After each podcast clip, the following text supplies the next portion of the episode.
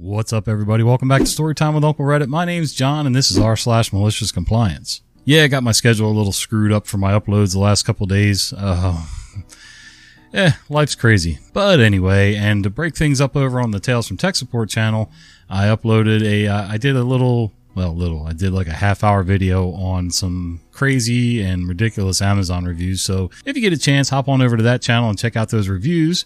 And, uh, in the meantime, let's do some malicious compliance. Don't want to pay for my ambulance? How about a helicopter instead? I had an anaphylactic reaction a few months ago and recently received a large bill for being taken to the hospital in an ambulance. Apparently, the ambulance company, while owned by the in network hospital, was out of network, so the bill was on me. Huh, how's that work? Wanting to avoid this situation in the future, I called my health insurance company to ask what ambulance companies were in network. That's when I learned that absolutely no ambulances for 150 mile radiuses are in network except for three helicopter ambulance companies. So I live in a fairly rural area where many folks are hours away from the nearest hospital, and farm accidents are common, so it makes sense that we have helicopter ambulances. But I live in town, and a ground ambulance is by far the cheapest and easiest thing for everyone, but it's not in network. The insurance representative said that the reason the ambulance wasn't covered was to encourage members to use in-network services. So I said, the in-network option is a helicopter and I live three miles by road from the hospital. Are you sure you want me to use the in-network option?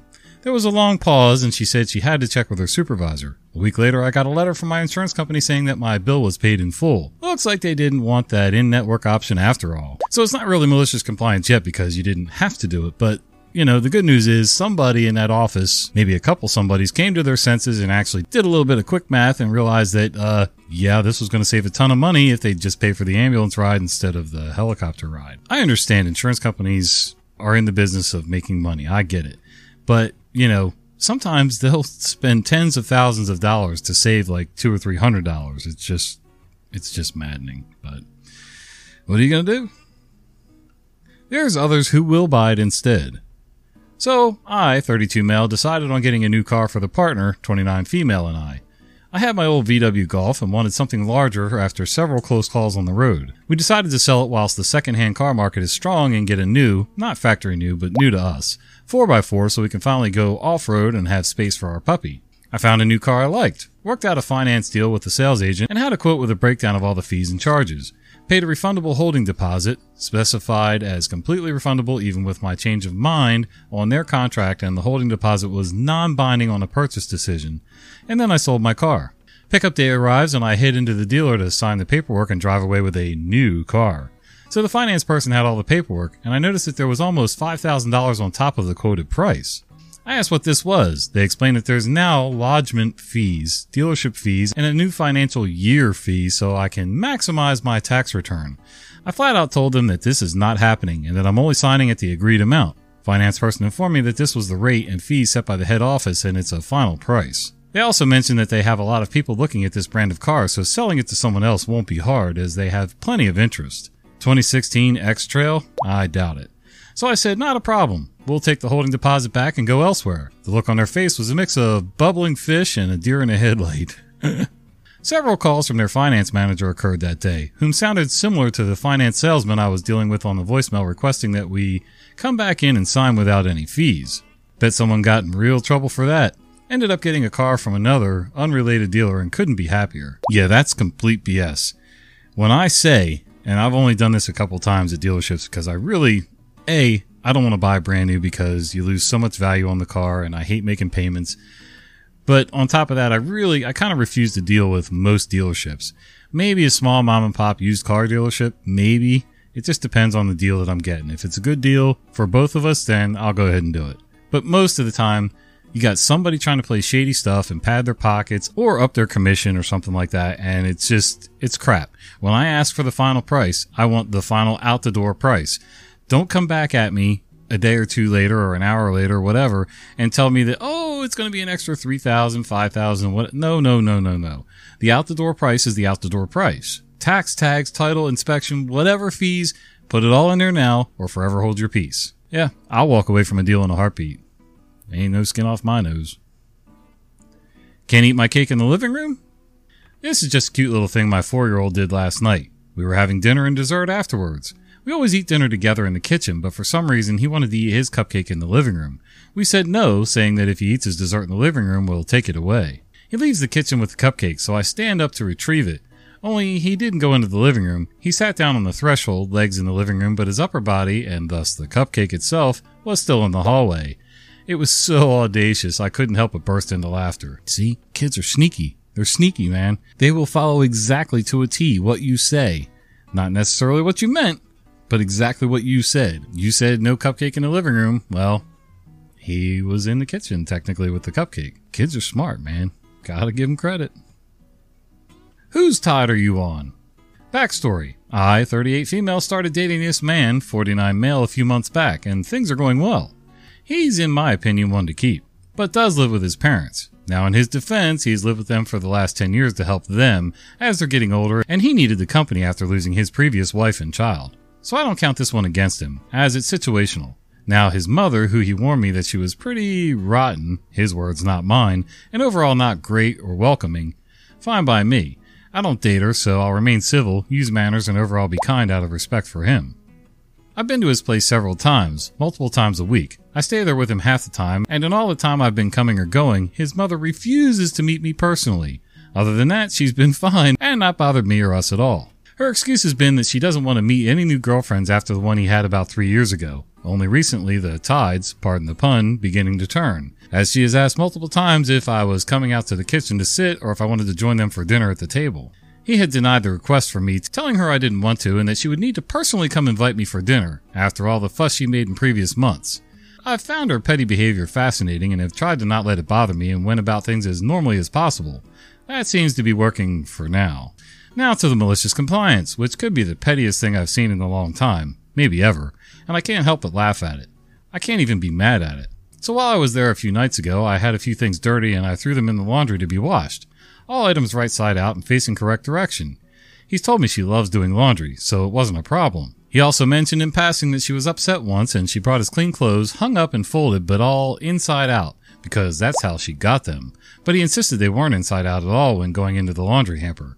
So he wore the shirt inside out all day just to mess with her, which it did. And their laundry war was over. Fast forward to today, and he grabbed the four items of mine that had been in the hamper, all folded and hung up neatly, ironed and everything, but all four pieces of clothing inside out. And I'm 100% certain nothing was placed in hamper inside out. She has purposely turned all of my clothes inside out before returning them clean. She has complied to the letter, but not the spirit of the request. Yeah, I don't understand why some people have to be that way. This this mother-in-law or future mother-in-law maybe. Uh, sounds pretty petty. I don't understand why people feel the need to, to mess with people and poke the bear for no apparent reason other than she had a bad experience with some ex-girlfriend several years ago. Uh, just seems strange to me but some people are just wired like that. Doesn't matter who it is what the situation is they're going to start poking poking poking poking I guess to get a reaction and then they'll act all offended and they're the victim when, you know, somebody finally blows their stack. As far as the laundry being inside out, it was hammered into me at a very young age to make sure everything I put in the wash is right side out, neat, pockets empty, things like that. Sometimes if there's a stain or something, if I've been working in the yard or working on one of the cars, I'll try to spray it with some kind of pre-treatment before it goes in the wash. Or maybe if it's super dirty so that I don't muck up everybody else's stuff, I'll just wash it separately. But there's never been a time that, well, maybe once in a while, you know, a shirt might turn partially inside out just because of the action of the washing machine and the dryer. It happens. But when I do wash, I'm kind of the same way. I didn't sign up to stand there and turn people's stuff right side out. I may fold some of it, I may hang some of it up, but if you threw it in the wash all inside out and twisted, one pant leg pulled out and the other one the right way out, um, no. That's exactly the way you're going to get it back. So, but I don't do it out of spite. It's just because, uh, A, I'm lazy and B, it's not my job. Mandatory office days ruined my company. Just like most companies, my company was forced to go completely remote as the byproduct of the pandemic. It was an easy transition as we already worked predominantly online anyways, just in an office setting. We run meetings and collaborate with stakeholders countrywide. Needless to say, we thrived during the past three years with productivity at an all-time high and turnover rate at an all-time low. Colleagues were encouraged to take frequent breaks and not to worry about school runs or medical appointments as long as it doesn't block work or results in projects not being finished. We started to win industry awards for this, and everyone was extremely satisfied. You were asked to go to the office for collaboration purposes if it was needed, but they pretty much left it to you to decide. This was until our small-ish tech firm hired a new director who decided to enforce a mandatory three days in the office. Now, these past three years, we closed two of our four offices in the UK. Most people moved out of cities and bought houses, sent their kids to school in a new town, and took on volunteering roles in their new communities. Second cars were sold, and people took on more caring responsibilities as they worked from home most days, anyways. As you would expect, people were extremely angry over this, voicing their concerns. I will preface this by saying that we did better work from home, and they admitted it too. There was no business reason to do this. This decision resulted in competitors moving in and taking away key players. We lost our apprentices as they were located across the UK. People started to quit left and right. As things got quieter, people decided to maliciously comply. Our remaining offices got overwhelmed with traffic. People couldn't find a desk to work, so meetings got delayed. People refused to work over their contracted hours or take on extra responsibilities. Our productivity plummeted and we had to resort to hiring expensive consultants to help. Internal satisfaction surveys were so bad that they refused to publish the results. This happened in January. I just handed in my notice after 27 years and will be joining our competitor in two weeks. Ouch. I thought I would retire from here. Needless to say, an emergency meeting was called between the senior leadership, and they tried to fix things, but the damage is so bad that they had to hire an external company to save them from bankruptcy. I don't understand why new management needs to come in and muck things up. It makes me so crazy. Daddy, chill. Even though this isn't my company, it's not my job, it's not my business, but I read about these stories and management thinks that in order to prove their worth or anything like that, that they need to come in and just totally disrupt everything. Throw the whole company into upheaval, and I guess that makes them look good somehow? I don't understand. Make me understand, please. If your job can be done just as well at home, and you have a small office space for those occasions when you may need it, and you're saving money because everybody's working from home ultimately, then uh, yeah, it's a win-win. Why mess with it? Ah, stupid. Willie Nelson comes back. I just attended a presentation about the Richfield Coliseum, an arena that was in Richfield, Ohio, midway between Cleveland and Akron, from the mid 1970s to the mid 1990s. One of the audience members told this story. Willie Nelson had finished his show and he wanted to sit outside his tour bus in the parking lot and sign autographs. A security guard told him that he was not allowed to do that because the Coliseum's insurance wouldn't cover it, and said he had to leave. Willie got back in the bus. The bus headed out of the parking lot and the guard went back inside the building. The bus left the parking lot but turned back in at the next driveway and headed for the back of the building. Willie got out with an old lawn chair and sat drinking peach schnapps and signing autographs for the large crowd of fans that gathered around him. When the security guard came out to go home at the end of his shift, he saw the bus and the crowd and angrily confronted Willie. I thought I told you to leave. Willie replied, I did. Then I came back. Oh, Willie, man, he's going to do things his own way. He's proven that year after year after year for, I don't know, what's it been, like a hundred years? Um, he's going to do things his own way. And he really cares about his fans and the quality of his shows, the quality of his music, the messages that he portrays in his music. Um, he's a different kind of artist. He really is from a lot of today's artists. I know I sound old again. But anyway, swear I'm not a boomer. Swear to God. But yeah, good old Willie, man. He, uh, he's gonna find a loophole. Just don't mess with his fans. Seriously. Sports bar manager changing the TV. I was at a sports bar watching UFC fights on a Saturday afternoon. It was pretty dead until around 5 when the early dinner crowd started arriving. One family came in and asked their waitress if they could switch the large projector screen from the fights. She came over and asked me, and I said it was fine as long as they put the fights on another TV. The family had the main TV switched to ESPN, which had one of their special documentaries on at that time rather than live sports.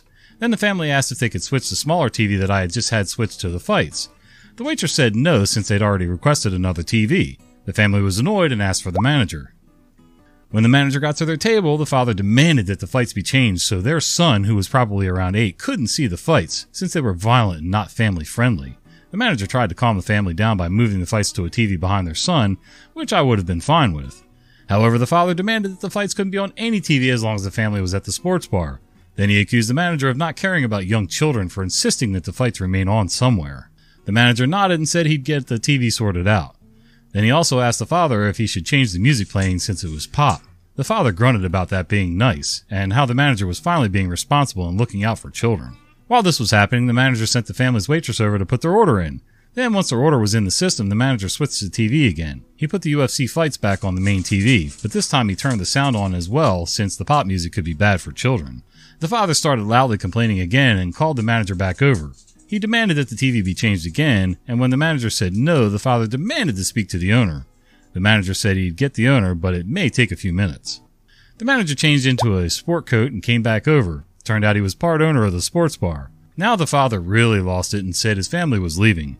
The owner calmly asked if he should have the family's meals changed to takeout orders. The father said they were leaving and wouldn't pay for the food the family had ordered. The owner said that the family had to pay for their meals since they were already being cooked.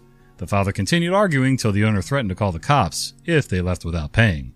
The family ended up paying but left when their food came several minutes later. Until they left, the father made the son sit there with his eyes closed and ears covered so he wasn't exposed to the fight. I busted out laughing once the family left. Okay, you're in a sports bar. Sports include, but are not limited to, boxing, kickboxing, jujitsu, any type of different martial arts. Then you have mixed martial arts fighting, which is the MMA cage stuff. I mean, come on, people. It's a sports bar. What do you think all sports is baseball and golf? Maybe bowling occasionally thrown in just for good measure? If you don't want your kid to see any of the blood and gore of fighting of any kind, then maybe order takeout and go home? Maybe order delivery? Maybe cook something at home? Or go to a restaurant that's not a sports bar playing, you know, 8 million TVs. How's that for a thought? No, just make everybody else bow to your wishes and your feelings. Ugh. If you want a latte, order a latte. I work at Starbucks, and we have this lady who comes in every single day and orders two shaken espressos, not shaken. shaken espressos are literally ice shaken with espresso, and the entire drink is ice and espresso with a bit of milk on top. When you shake it, the espresso foams up and takes up a lot more space. Now, what she wants is for me to put the shots on the bottom and then dump all the milk in and add some ice to the top, which is a latte. So instead, I'll put the shots in, pack that thing so full of ice that she couldn't fit a straw in if she tried, and dump the right amount of milk on top. She always glares at me when I hand her her drink, but at this point, I couldn't care less. so, okay. I sort of get it. People want what they want and they want special things, but really, the request wasn't that hard. I mean, it's ridiculous, but it's not something that was really putting you off. You know, you didn't have to go out of your way to really make this order for them. I've seen more ridiculous orders, trust me, and this is one of the reasons that I don't go to those types of places because A, I'm not that much of a hot coffee drinker. I am definitely a cold coffee drinker and I don't need anything super special. Honestly, a Wawa or Dunkin' Donuts coffee with a little bit of ice and cream and sugar thrown in and I'm fine. Uh, sometimes I don't even need the creamer, just a little bit of sugar and ice. I could see a little bit from both sides here, but uh, you did give them what they asked for after all. But uh, I gotta ask, OP, did you ever try explaining to them that this is just a latte? And it, you know, from now on, if they just order a latte, it's going to be easier for the person behind the counter to understand and you know get a grasp on real quick. Or were you just feeling pissy because you're working at Starbucks? Which I can understand that too. Trust me, I've worked retail long enough that uh, it's definitely not a morale builder. All right, guys, thanks for spending a little bit of your day with me today. I appreciate you joining me, whether you're on the podcast format or on YouTube or something else, wherever. If somebody shared it by some chance, feel free to share. Anyway, till the next one, we'll see you.